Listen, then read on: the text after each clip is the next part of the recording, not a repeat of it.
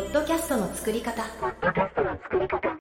誰でもできるポッドキャストの作り方シーズンさんはポッドキャストを知らない侍斎藤さんと一緒にラジオディレクターのデンスケが番組立ち上げから配信までをサポートしていきます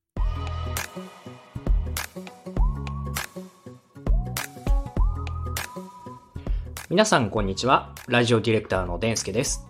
この番組は誰でもできるポッドキャストの作り方というところを説明しています。実際に侍斎藤さんが番組を配信されました。今日はその番組の中身を一緒に振り返ってみたいと思います。では、早速この方の登場です。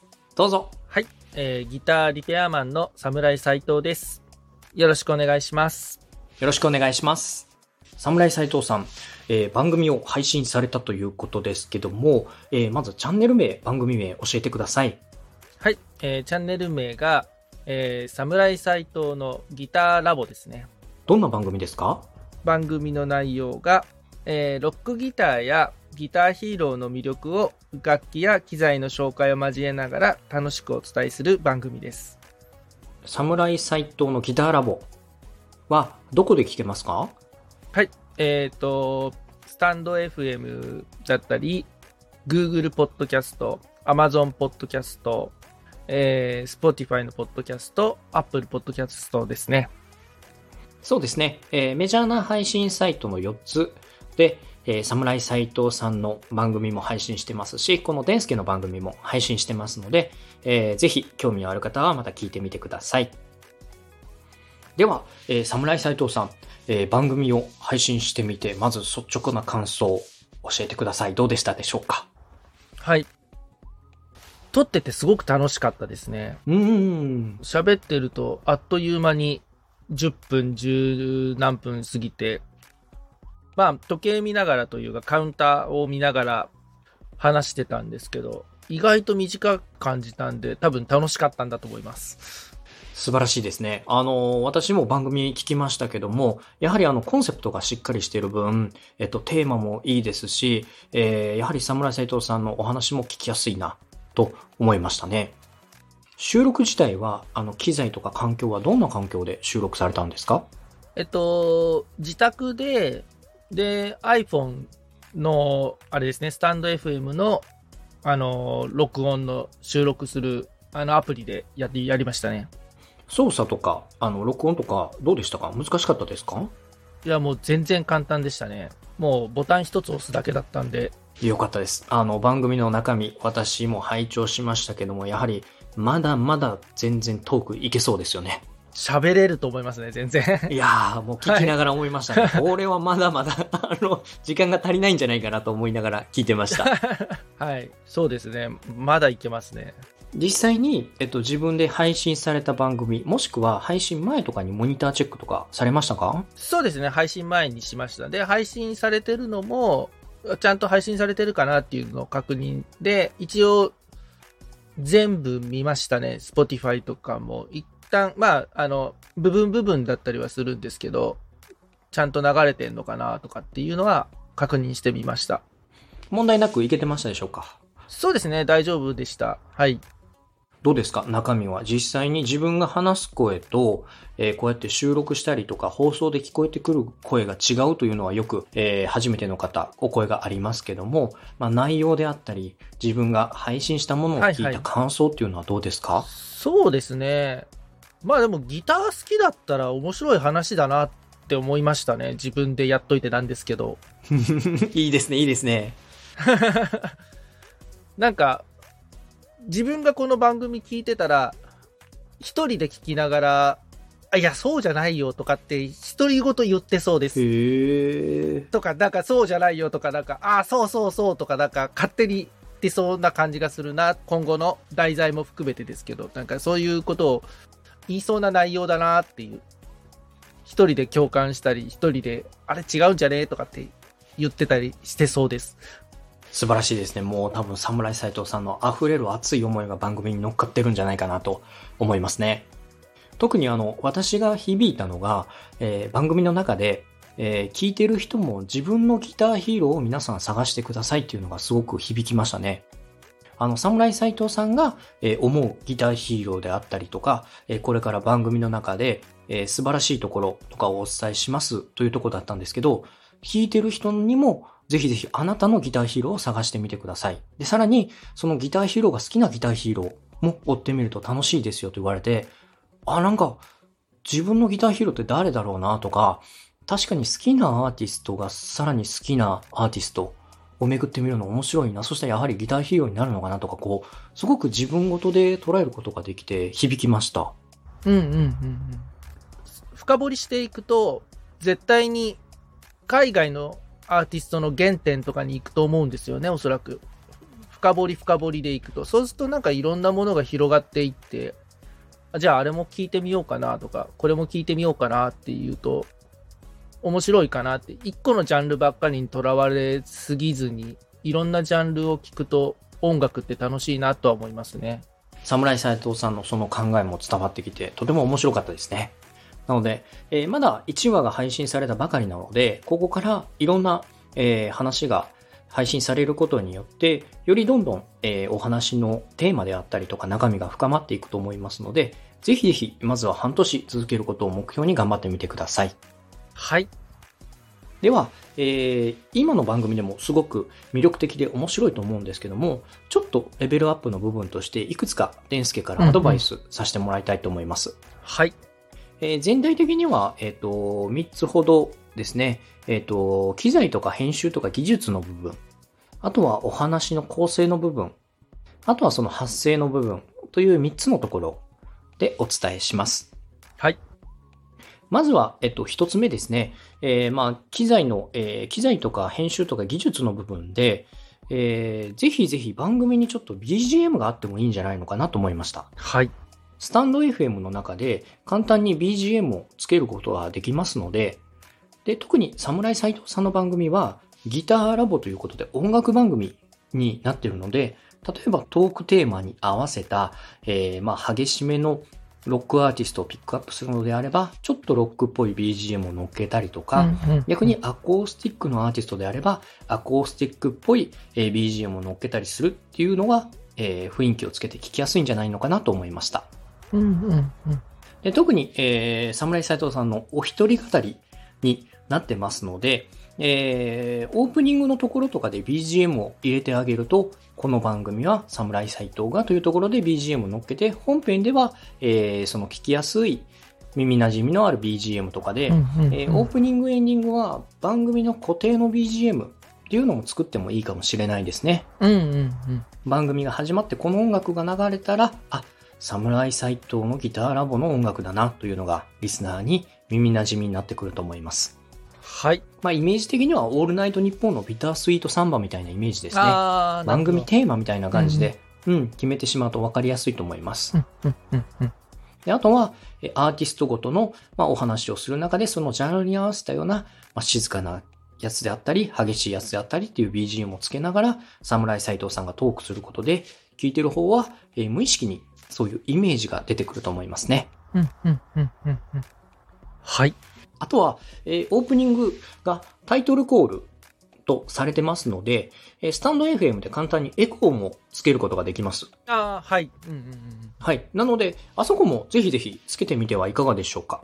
侍斎藤のギターラボでエコーをつけて、えー BGM というかオープニングのテーマを流して、えー番組説明が終わった後に、えーそのアーティストに馴染んだような BGM を入れていくと、うんえーすごく聞きやすくなるんじゃないのかなと思いました。はい。わかりました。で、さらにここは、えー、デンスケのアイディアなんですけども、まあもちろんギターラボということですので、侍斎藤さんもギターを弾きながらおしゃべりされたらどうでしょうか？ああ、なるほど。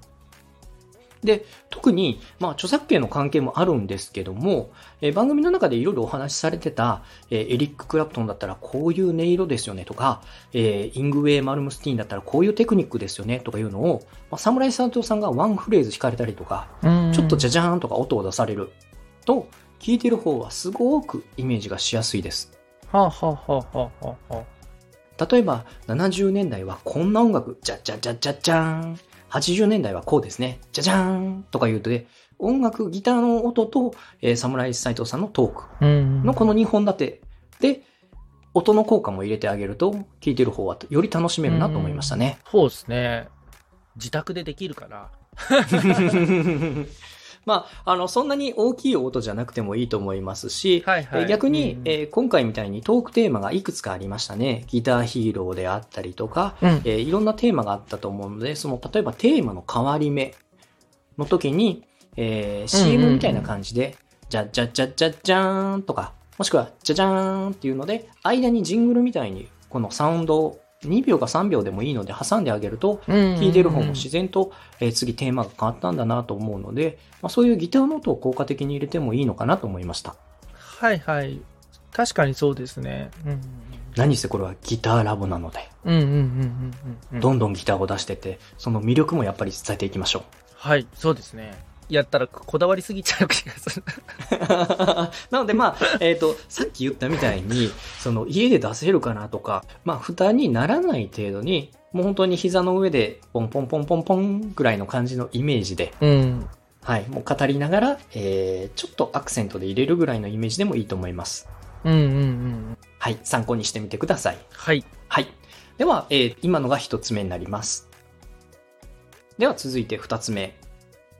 えーお話の構成についてです。はい。まだ1話しか配信されてないので、まあちょっと、えー全体的なお話は何とも言えないところがありますけども、えー今回の第1話の中で、えーギターヒーローの話が、まあメインであるんですけども、1回目の初回の中でいきなりギターヒーローの話が出てきました。うんうんうん。で、やはりちょっと、リスナーというのは、番組を聞いたときに、まあ、オープニングで番組説明してるんですけども、侍斎藤さんって誰なんだろうっていうのがやっぱり第一にちょっと気になるんですよね。で、侍斎藤さんっていうのは誰なんだろう。そして、なんでこの話をしてるんだろうというところが気になって、その後に、やっぱりギターヒーローというお話になってくると思います。なので、この、まあ、リスナー視点というのを忘れずに、お話の構成を考えてもらうのがいいかなと思いますので、えー例えばですが、まず自己紹介を入れられるといいと思います。うんうん。まずは、えっと、自己紹介。侍斎藤と言います。ギターリペアをやってます。で、次に侍斎藤さんのギターとの関わり。えー僕は、えーずっとギターリペをやってきました。バンド活動をやってきました。ギターがとっても好きなんです。で、さらにそこからなぜギターヒーローが好きなのか。ギターが、えー触れていく上で、やっぱりギターヒーローに憧れてギターを始めましたとか、ギターヒーローのどういうところが好きなのか。でそこから、えーこの、どうしてギターヒーローをみんなに伝えたいのか。ギターヒーローが自分が好きだから、こういうかっこいい人をもっともっとみんなに知ってもらいたいと思ってるんです。というような、まあ、自己紹介、ギターとの関わり、えーギターヒーローが好きになった理由、どういうとこが好きで、なぜそれを伝えたいのか。うんっていうのを、まあ、お話の中でどこか入れてあげた方が、そこから、では、ギターヒーローのお話をしていきます。という方が入ってくると思います。うんうんうんなので、今回、まあ、第1話でもう配信されてますので、次の第2話では、えーまあ、例えばこういう私の意見があったので、今日はちょっと自己紹介しますね。というので、今の自己紹介であるところを、えー一度配信されているといいと思います。うん。わかりました。はい。で、これは別に毎回は必要ないと思いますので、えーそこがあった上で、いろんなアーティストとかギターヒーローのお話に入っていくというのが、番組の構成としては分かりやすいですね。わかりました。はい。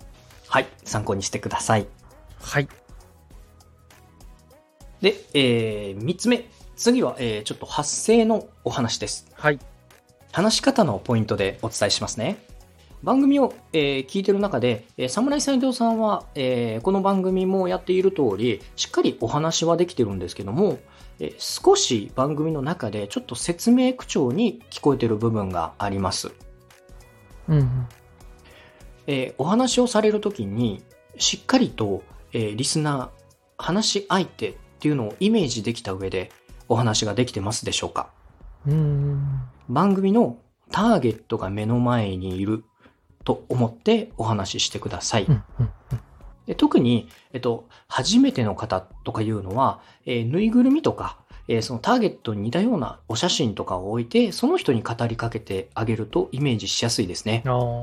なるほど。どうしても、えっと、収録している時っていうのは、えっと、一人で番組の内容を考えて、一人喋りの場合、お一人で吹き込みをされますので、どうしてもこの、えー説明口調になってくることが多いです。えーお話の説明自体は本当に簡潔に短くて内容は大丈夫です。それよりも、えー、侍斎藤さんの考えであったりとか思いとか、えーそういうリスナーへの共感とか学びを意識して、えー聞いてる皆さん、こういうの知ってましたか？こういうことありますよね？とか、こういうふうに思いを届けるような形でぜひお話ししてみてください。うん。うん、うん、で特に侍斎藤さんのターゲットは、バンドマンやミュージシャンとか、ギターを好きな方、始める方うん。うん。に向けての番組になってますので、そういう人が目の前にいると思って、ギターを触った時、こういう経験ありませんかとか、うんギターを初めて持った時はこういうのが難しいですよね。ありますよね。知ってますか？みたいな感じで語りかけてあげる方がうん。えー聞きやすいですね。で、そこはやはり誰にとなったらそのターゲットをきちんとイメージして話してあげてください。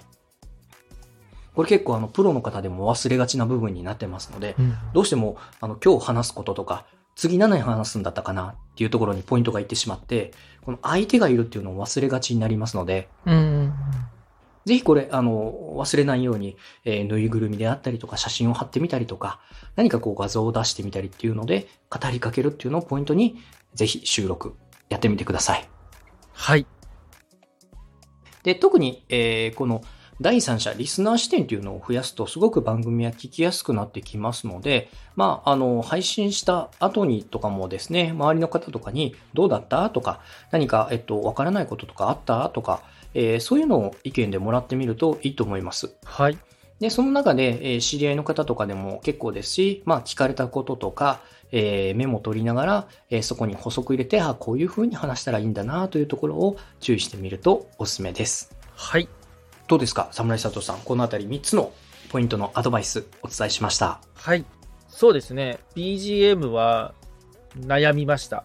入れるか入れないかどうしようかなって思って。でもまあ、とりあえず配信しようっていうのでうん、今回は一旦とりあえずなしにしてみて、そうですね。オープニングエンディング固定の方が、まあ確かにわかりやすくていいなって思ったのと、自分でやっぱ聞いててすごく思ったのが、そ、の、オープニングから本題に入った時の変わり目がないなって思って、その、うん。このデンスケ君のチャンネル番組だと、あの、機械に話させてるじゃないですか。オープニングの部分って、うん、そういうなんか人の声の変わりがないから、なん、なんていうのかな。こう、本編に入ってんのか、オープニングなのかっていう境目がなかなかつけづらいなって思ったんで、まあ、それを BGM でイメージ変えられるんだったらいいのかなって思ったり、なんかそれどうすればいいのかなってちょっと思ってたんですよ。そこはぜひ、やはり侍斎藤さんのギターを僕は押しますね。はい。そうですね。それ面白いですね。なんか、ま、漫談みたいになりますけどね。ギター漫談みたいになりますけどね。まあ、あの、弾きながら喋ってもいいですし、もう本当にそのイントロだけの数秒を作ってみるのも面白いと思いますけどね。うんうんうんうんうん。いや、でも、番組テーマ作ろうかなって思ってたんですよ。曲を。いいですね。うん。なんかあると面白いなって思って、その、多分、ギターラボとかっていうタイトルの曲を作ってみるのが。なんかそれっぽくて楽しそうだなって思って、まあ、ゆくゆくやっていきたいなって思ってました。あと、そうですね、自己紹介は、やっぱした方がいいっすね。そうですね。あの、私はもう侍斎藤さんのことを知っているので、えーその前提ではいはい。お話が入ってくるんですけども、やっぱり初めて聞く方っていうのは、えっと、いきなりギターヒーローについてのお話から始まってしまうので、うんうんそこが入ってくるのかなというのがちょっと不安な部分がありましたね。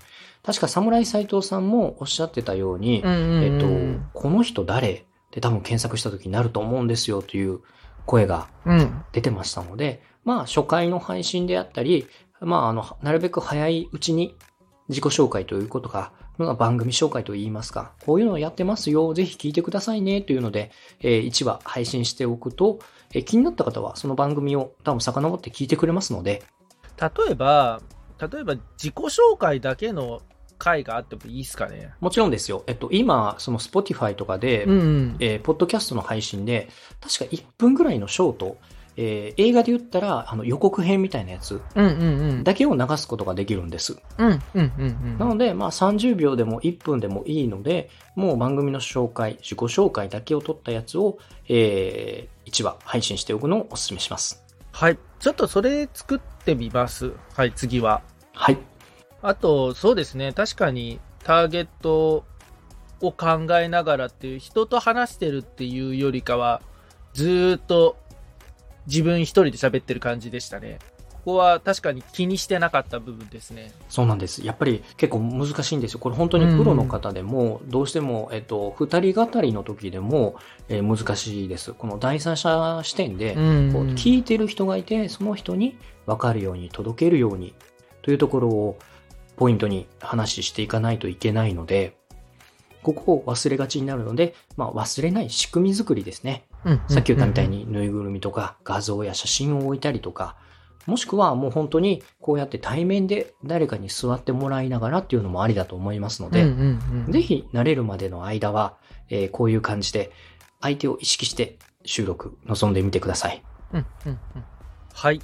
で、お話の構成を作っていく上でも、えー特にこの質問とかがあると分かりやすいですね。例えばさっき、えー、侍斎藤さんの番組の配信を聞いた上で、デンスケが気になったこう自己紹介とか、あの、侍斎藤さんのギターとの関わり、なんで好きになったのかっていうのが気になりましたっていう意見があったので、これを元にお話しされると、まあ、言ったら、時間差はあるんですけど、デンスケと会話してる感じになるじゃないですか。うんうんうんうんこんな形で、まあ、知り合いの方とか、えー、侍斎藤さんギターリペアのお仕事もされてますので、はいそこでお客さんから聞かれたこととか、うんうんうんよく出てくる話とかをメモされた上で、えーこういうとこ気になりますよね、というので、まあ、質問を受けたような感じでお話しされると、実際にリアルでもそういう風に会話をされてますので、それが会話してるような感じですごく聞きやすく入ってきますね。うんうんうんうん。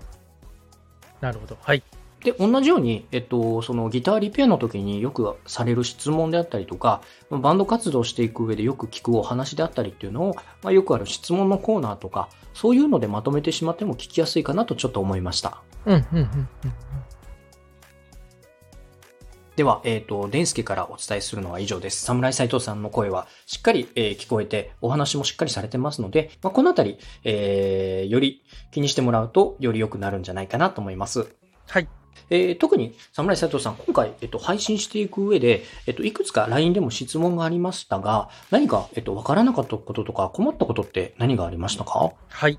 えっ、と、そうですね。一番最初に、あの、困ったというか、あれ？って思ったのは、あの、アイコンが反映されなかったっていうところですね。それが、あ、なんか3日4日かかっていましたね、結局。スタンド FM のアイコン変えてから、他に反映されるまでが。そうですね、えっと、番組を配信していくにあたって、えっと、配信サイトが4つあるので、えーまあ、アイコン画像を侍斎藤さんが変更しようとしたところ、ちょっとなかなかサイトに入れなくて、変更方法が難しかったというところですけども、結局、侍斎藤さん、あれはスタンド FM のアイコンを変更したら、他の配信サイトのアイコンも全部一括で変更になったんですか？そうみたいですね。あの、むしろ他の配信サイトがアイコン変えられるところがどうも見つからなかったんで、あの、ずっと、あれ、どこで、どこで変えるんだろうなとか、アイコンとかその、プロフィールみたいなのをどこで変えるのかなっていうのをやってるうちにいつの間にか変わって、スタンド FM はすぐ変えられたんですよ。なので、それが多分反映されるのがちょっと時間かかったのかなっていう感じですね。そうですね。えっと、RSS というので、侍斎藤さんの、えっと、番組のこの暗号キーの中に、その画像の、えーデータも入ってるんです。うんうん、なので、スタンド FM のプロフィールで画像を変更して保存した分に関しては、番組のエピソードを配信した時に、一緒にその画像データも配信されるので、その Spotify であったり Apple Music とか、このあたりも、えっ、と、自動的に画像が反映されるような形になります。うん、うん、うん。ただ、侍斎藤さんがおっしゃったように、まあ、反映までに2、3日時間がかかっているようですので、えーちょっと皆さん変更された方は、えー待ってみてください。であとは、配信サイトによっては、えっと、このプロフィール画像を自分で変更しないといけない配信サイトうんもあるみたいですので、ここはその配信サイトのえー設定であったり、えー説明書をまた読んでみてくださいね。うん、うん。はい。他はいかがですか？メールアドレスとかどうでしたか？あ、えっと、問い合わせ先のメールアドレスですかね。結局僕の場合はあれにしました。あの、仕事で使ってるメールがあるので、そのメールアドレスを載っけるのプラス、あとは、えっと、まあ、X、インスタグラムの、あの、まあ、紹介で、まあ、そこから、あの、やってもらってもいいですよ、みたいな感じにしましたね。そうですね。侍斎藤さんが、えー番組の中で、えーお問い合わせ先はこちらということで、連絡先をどこにしようかなというので相談をいただいてて、まあ、ぜひぜひ番組の、えー情報発信のためにも番組の SNS を立ち上げてみてはいかがですかというお話をさせてもらいました。うん、うん。もちろん、あの、問い合わせ先で、その個人の SNS を問い合わせ先にしてもいいと思いますし、新しく番組のメールアドレスを作ってもいいと思いますが、今回はさっきおっしゃったように、えーお仕事のメールアドレスにされたんですかね？そうですね、はい。なので、まあ、番組関連の問い合わせは、えーそっちに届くような形になってますので、まあ、えー情報拡散とか、えーこれからまた新しいエピソードを配信しましたよっていうのもどんどん拡散していく上では、どっかの SNS と連携していくのもぜひぜひおすすめですので、ある程度慣れてきたりとか、エピソードが溜まってきた上で、ちょっと手が空いてきたりとか、また次のステップの時にぜひ、あの活用してみてください。はい。一応 X には投稿しました。いいですね。じゃあちょっとまたそれもリンク貼っておきますね。はい。そしたら、あれでした。あの、いいねが1件つきました。。ああ、いいですすね。おめでとうございます。はい。もうあれですね。そしたら、えっと、またフォロワーが半年で10人ですので、ぜひぜひそこからまた、はい。えー聞いてもらったりとか、質問があったらコメントをもらったりして番組に反映していっても面白いと思います。そうですね。はい。ではそろそろお時間となりますので、えーまだまだ侍斎藤さんのギターラボチャンネルは始まったばかりですので、えーこれからいろんな配信、シリーズを続けてみないとわからないことがたくさんあると思いますので、どんどん配信していってみてください。はい。ぜひ、えー頑張ってくださいね。はい。頑張ります。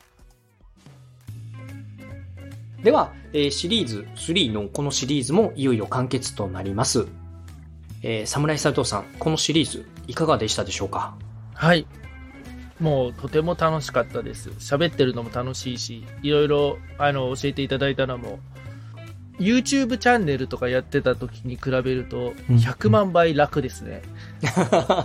もう、画像編集して、まず撮るっていう作業をうん、うん。構成を考えながら撮って画像編集してテロップを入れてとかっていうのを考えると100万倍楽ですね。うん。今回一発で全部撮れたんで、うん。リテイクなしだったんで、一発で撮れたんで、ほんと13分で撮れたんですよ。13分のものが。うん、すごいですね。それがすごい楽でした。うんまあでも聞いてるとやっぱりちょっと滑舌悪いところとかもあったんですけどね。そこら辺は 気をつけながらやればいいかなっていう感じですね。あと前にちょっと言われたことですけど、あの、うん、うん。説明、自分で台本書いたそのオープニングエンディングとかは、すごい棒読みになってますね。そうじゃないところは話してるんですけど、やっぱり文章を読んでると棒読みになっちゃいますね。うん、うん、で、でもまあ聞きながら感じて、笑い、笑ってました、自分でも。うん。うん。だから楽しかったです、すごい、本当に。そのあたりもぜひ、あの、相手に語りかけるようにイメージしてもらうと、ちょっとは聞きやすくなってくると思います。はい、わかりました。頑張ってみます。ありがとうございます。えーでは、リスナーの皆さんもぜひ、えーこの楽しいポッドキャストライフを、えーやってみてください。えーシーズンを通して聞いていただいたリスナーの皆さん、ありがとうございました。ありがとうございます。えー、デンスケのサポートで同じようにポッドキャストの立ち上げをやりたい方などは、またメッセージとかもお待ちしています。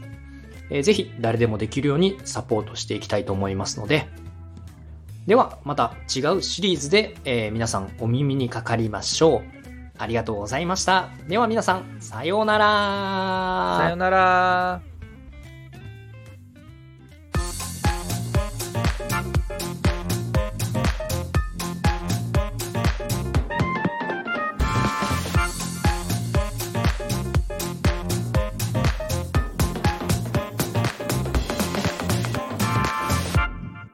ポッドキャストの作り方。ポッドキャストの作り方。ポッドキャストの作り方。誰でもできる、ポッドキャストの作り方。